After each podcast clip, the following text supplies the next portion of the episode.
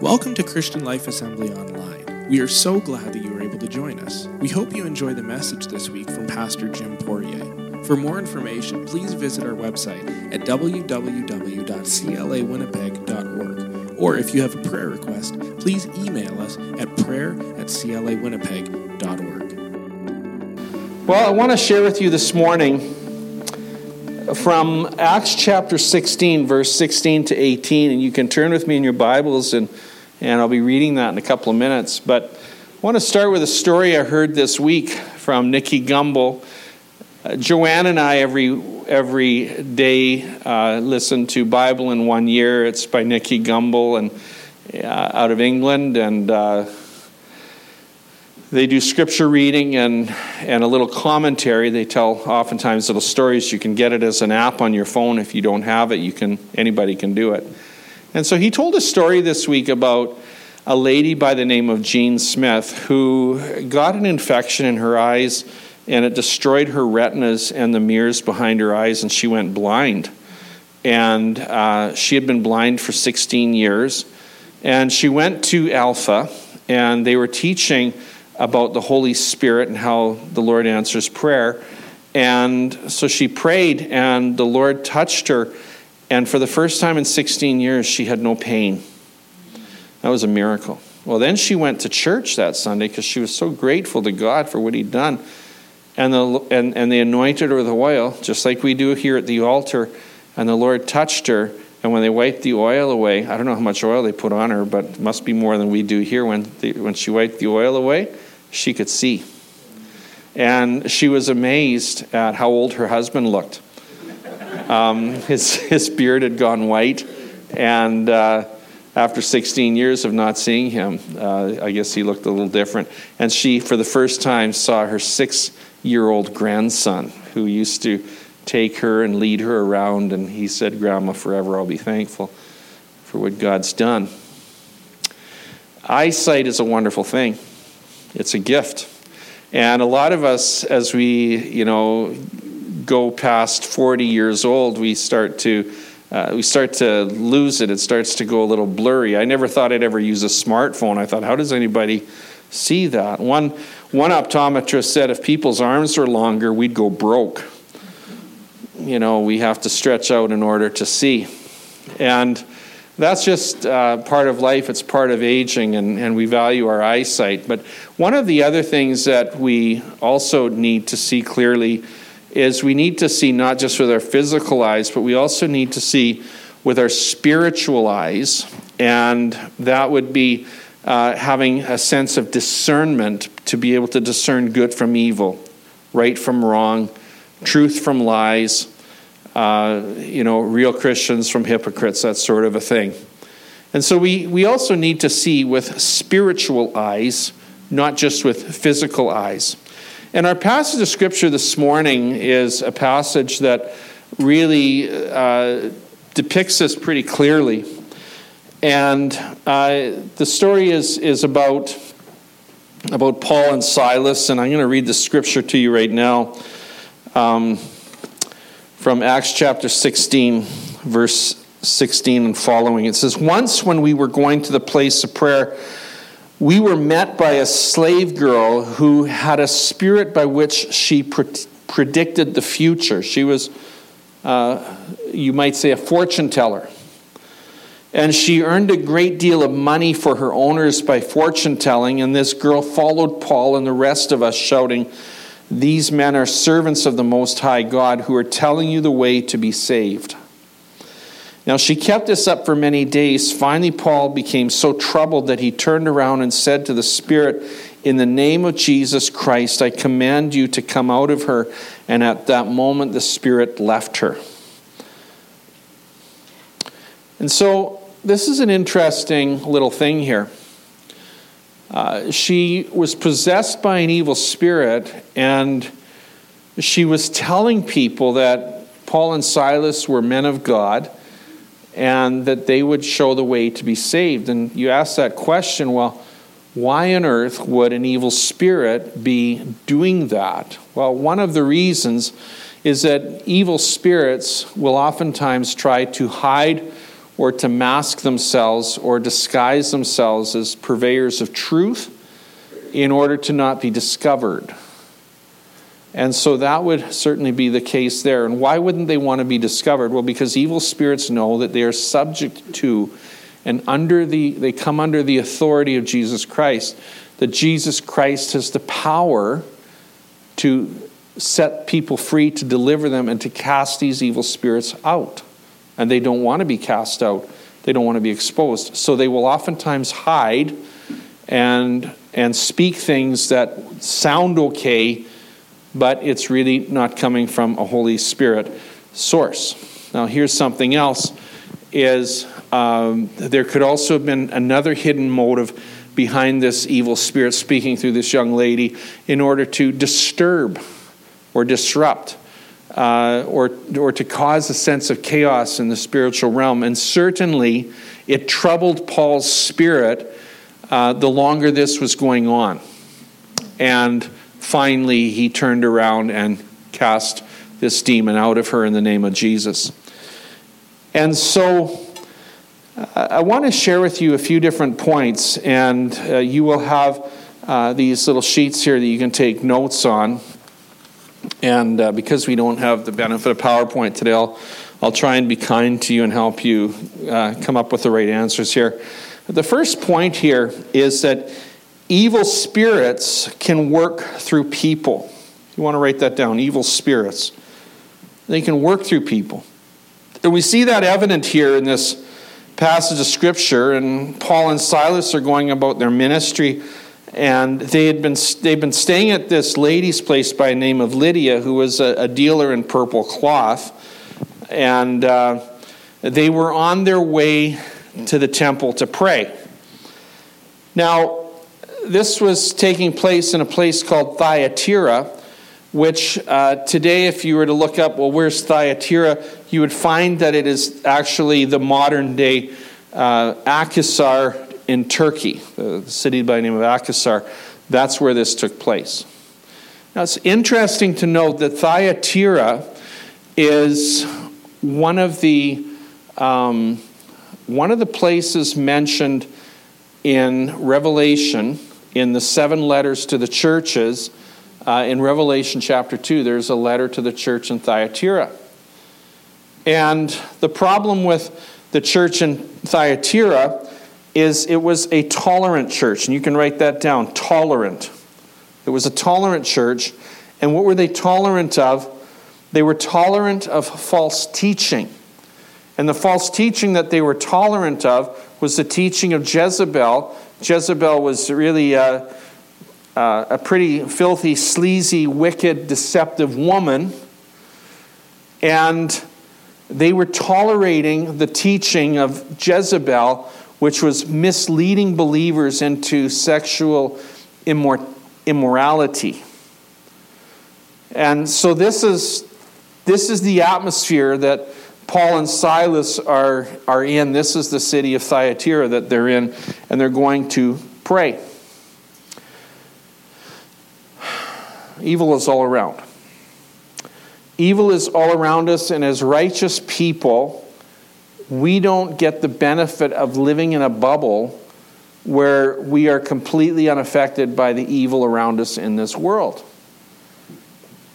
You're going to be tempted you're going to encounter evil people. You may encounter violent people. You will encounter all kinds of stuff because we live in a fallen, broken world that has not yet been, you know, completely redeemed.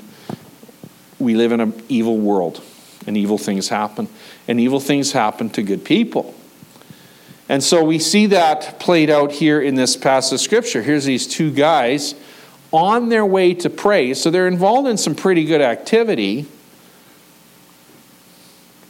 And they encounter evil. They come across a, or a demon possessed girl comes across them. And so we don't live in, in bubbles. We, we will sometimes encounter evil from unsuspecting sources. Now, it can happen within the church as well.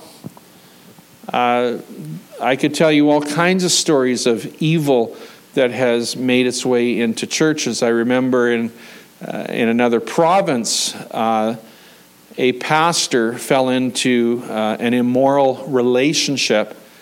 And they later discovered that two women had come into the church, and their whole purpose in coming into the church was to seduce pastors and cause them to fall into immorality, and then they would move on from there and do their destruction in another place.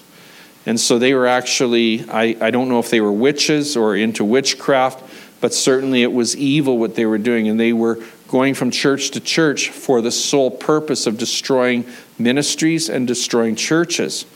And so we need to be very aware and we need to be very wise and very clear about um, the fact that evil can make its way into the church. Now, that's a very extreme situation, but we also need to be aware that if division, strife, gossip, slander, uh, rebellion, if that sort of stuff begins to manifest itself in the body of Christ, we need to deal with that kind of stuff, not tolerate it, not put up with it, because that too is evil being generated in the body of Christ. And what is the ultimate goal of it? It's to destroy the church. And so we realize that, that even if we're well intentioned and, and well meaning and everything else, that we don't live in bubbles and that there is a vulnerability that the body of Christ has. And so we need to be very discerning and very wise and realize that, you know, if, if we have peace in the church, we don't take that for granted. Um, and when disruptive things come in, we will deal with it. We will deal with it. And so, another place that evil can be generated that, that can affect you is sometimes in your own families. And, uh, you know, the, the, the, biggest problems that most people have is, is usually family problems, right? Um, uh, you know, it, it's going to be with a, a, breakdown in relationship and, you know, in among siblings or in laws or, or maybe a husband and wife or problems that your children uh, cause. Uh, there can be all kinds of, of issues that can come up in families, breakdown in relationships, and, and uh, uh all kinds of possibilities for us, even as Christians, to act in very unchristian ways because sometimes we have a set of rules for, for uh, how we treat people that are strangers, but we sometimes operate by different rules when it comes to how we treat our own family members. And we need to be careful that we're not perpetuating any kind of behavior that's not of God. And so here they are. They encounter this slave girl, and uh, she is making this proclamation under the influence of demonic spirits and uh, saying, These men are servants of the Most High God who are telling you the way to be saved. Pretty interesting for a demon to be proclaiming that, but we've already talked about the motivation behind that. So Satan was working through her. Well, let's look at the next point, and uh, that is that we can discern the spirits. Number two, we can discern the spirits. So there's three kinds of spirits that people operate by. And you can write these down. The first one is the Holy Spirit. The second one is human spirit. And the third one is evil spirit or demonic. You can write either word down, doesn't matter to me. Let's talk first of all about the Holy Spirit. In Ephesians chapter 5, verse 17 and following, it says, Be not drunk with wine, but it says, Be filled with the Spirit. And so we need to be filled with the Holy Spirit. When we're filled with the Spirit, uh, it's, it's easily evident that the Holy Spirit is working in us and through us. So here's what one author said He said, The idea is one of being controlled by God's Spirit rather than by other forces. When we are filled by, by the Spirit, we see a resultant attitude of joy and thanksgiving, and we also see a relational posture of humility toward God and submission to one another. So the opposite is true. Like if, if you're living your life and there's no humility, and it's all about me, and it's all about me getting my way, and I'm not going to be submissive to anybody. I'm not going to listen to anybody. It's my way or the highway. That's not evidence of the work of the Holy Spirit in your life. And if you're living your life like that, it really should be an indicator that, you know what? I need to, I need to bring my life under the control of the Holy Spirit. If it's all about me, if it's all about my will, if it's all about what I want, that is not a spirit controlled life. And you only have two options. You're either going to be spirit controlled or you're not. And we need to be spirit controlled. So it's easy to identify people that are living spirit controlled lives. There's, there's peace, there's humility, there's love, there's submission to one another. There, there, is, there is this sense of, of the presence of God at, at work in people's lives. As believers, to be filled with the Holy Spirit is to be under the control of the Holy Spirit. Spirit controlled.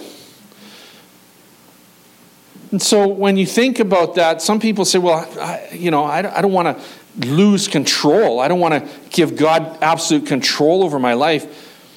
It's not a matter of you losing the ability to make choices. What it does is it gives you the power to make right choices. It gives you the power to live for God. It gives you the power to be an overcomer and not be defeated. When you are spirit controlled, it gives you the power over addictions and over sin and over temptation. That's what happens when you are under the Holy Spirit's control. If you're not under the Holy Spirit's control, then you're probably out of control. And you're going to have all kinds of chaos that comes into your life and relational difficulties that come into your life. You're going to have problems at work. You're going to have problems in marriages. You're going to have problems with, with people all around you. If you're not under the Spirit's control, you're out of control. But it's only when we come under the Holy Spirit's control that we actually get control of all the things that, that so many people struggle with. So we want to be under the Spirit's control. Be not drunk with wine, but be filled with the Holy Spirit. Be filled with the Holy Spirit. So, another spirit that people can operate by is a human spirit. Now, this is neither good nor bad. It's neither, you know, pure nor evil. It's just human. And a lot of times, um, people that are not under this Holy Spirit's control, they're just kind of operating out of the flesh. It's, it's what I want, it's what I want to do. And, and, and, and you can reason it away and say, it's, it's not bad what I'm doing, it's just what I want to do. It's, it's what matters. And, and really, at, at the center of the being of a person that is not under the Spirit's control, you know who's at the center of, of their being? I am. I, me, what I want. And oftentimes, when we are operating with, with a, under the human spirit, we will be very selfish, we'll be very self centered. Life is about me. Life is about what I want. It's not about what you want. I'm not going to submit to what you want. I'm not going to give in. I want what I want. And that is oftentimes uh, how the human spirit operates. And sometimes there's a, a fine line between um, the human and the spiritual. Every, every Sunday morning, uh, the worship team gathers over here and we pray. And the prayer team comes and, and prays too. Well, why do we do that? Because when the worship team comes up here, they're not here to minister out of their own talent. It's not just about having a good voice, it's not just about being able to play an instrument well. It is about us being instruments of the Holy Spirit. It is about us being vessels of the Holy Spirit through which the Holy Spirit can operate. It is of no value to the body of Christ if the worship team is operating out of a human spirit. Do you follow me? It's the same with preaching of the word. We spend time in the Word of God, studying, preparing, uh, as a preacher, you know, bring you bring your your life to God, you bring your message to God, you bring your preparation to God. And the prayer that I pray is, Lord, speak through me. Because it's of no value to the body of Christ if what I speak, what I share, is just from the flesh, or just from my knowledge, or just from what I've learned, or from my education. It needs to be inspired by and set on fire by the Holy Spirit, not just the human spirit.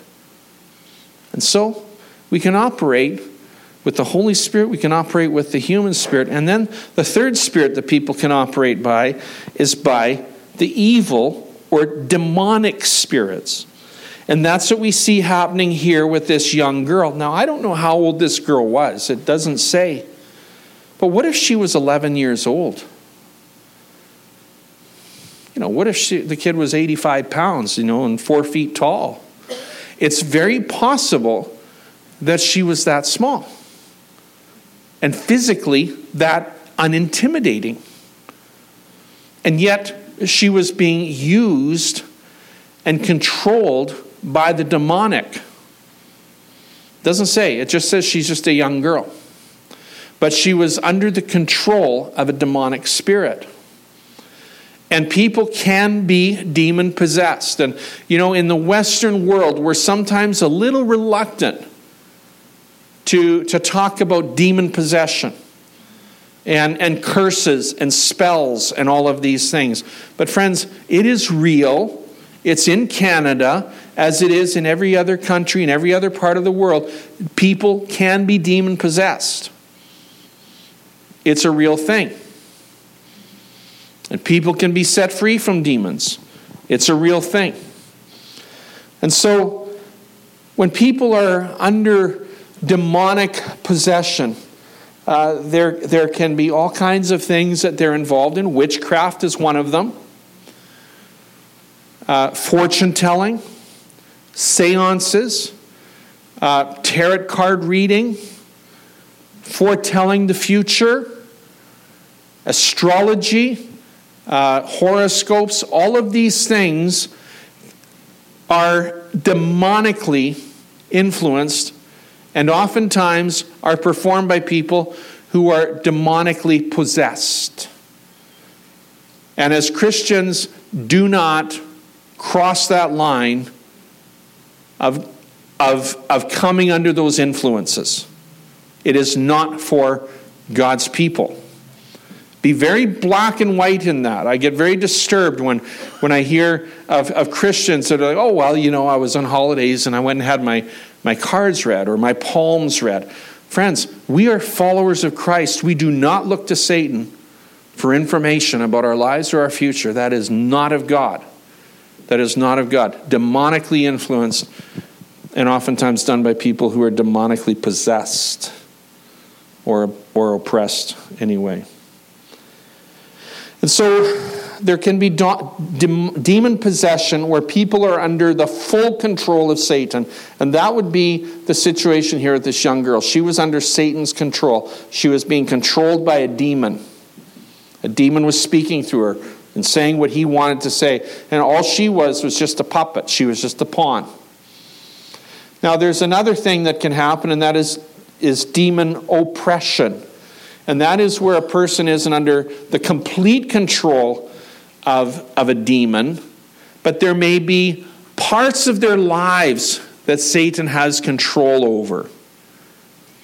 Parts of their lives. So it could be in their sexual life, it could be with addictions, it could be with other impulses that they have, and they, they wonder, why on earth can't I get the victory over this? Because they need to be set free.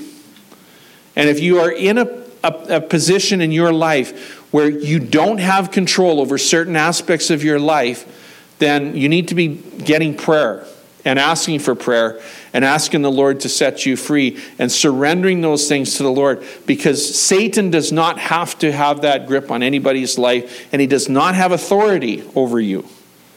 And so we shouldn't be giving up and, and allowing him to have pieces of us. We don't want that. Christians, uh, I believe that Christians cannot be demon possessed. When you come to Christ, you have the Spirit of Christ. You can't have dark and light dwelling in the same vessel. So I don't believe that Christians can be demon possessed. In order for you to come to Christ, you need to be able to receive Him, and it's going to be pretty tough for a demon possessed person to also be possessed by Christ. But Christians can come under attack, and Christians can experience oppression in certain areas of their lives that you need to be free of. So, a little bit of teaching there. So we have this situation in Acts 16 where, where this girl was definitely possessed. The devil was operating freely in her. And it brings us to the third point this morning, and that is that we have authority over evil spirits. And you can write that down under number three. We have authority over evil spirits. And there should be limits to what we will tolerate. You can write down tolerate. There should be limits to what we will tolerate. If you go back to Luke chapter 10, Luke chapter 10, we have the 72 that were sent out, and they come back in verse 17, and it says, They returned with joy and said, Lord, even the demons submit to us in your name. And so these 72 went out. These guys were, were, were not veterans in the ministry, they, they were brand new. Like, first mission, they go out, they discover that they even have the power to cast demons out in the name of Jesus. And they're pretty pumped about this. It's pretty cool. So there's a limit to what we should tolerate. And we need to discover the authority that we have as believers. Our authority is in Jesus. You can write that down. Our authority is in Jesus. The authority of the believer rests in Jesus. And you'll notice as you look at, at, at Acts chapter 16, when Paul had, uh, turned around and cast this demon out of this young girl, he didn't say in the name of Paul. He didn't say by my own power or by my own authority. He said, in the name of Jesus. In the name of Jesus. And in the name of Jesus, we have authority over, over Satan and over evil spirits. We have authority in the name of Jesus. The believer has authority Hallelujah. over evil and over evil spirits. You have authority not in your own self, in the name of Jesus, you have authority. And we have power over this. And any one of you could have been in this story, friends. Any one of you could have been in this story where you turned around and said, In the name of Jesus, come out of this girl. It just happened to be Paul, but it could have been any of you. And so, it's true that in the authority of Jesus we stand. And Paul didn't cast the demon out on his own, cast it out in the name of Jesus. Do you know you have authority? Do you walk in the knowledge of that authority? Or do you walk in fear? If you're walking in fear, you're not walking in authority.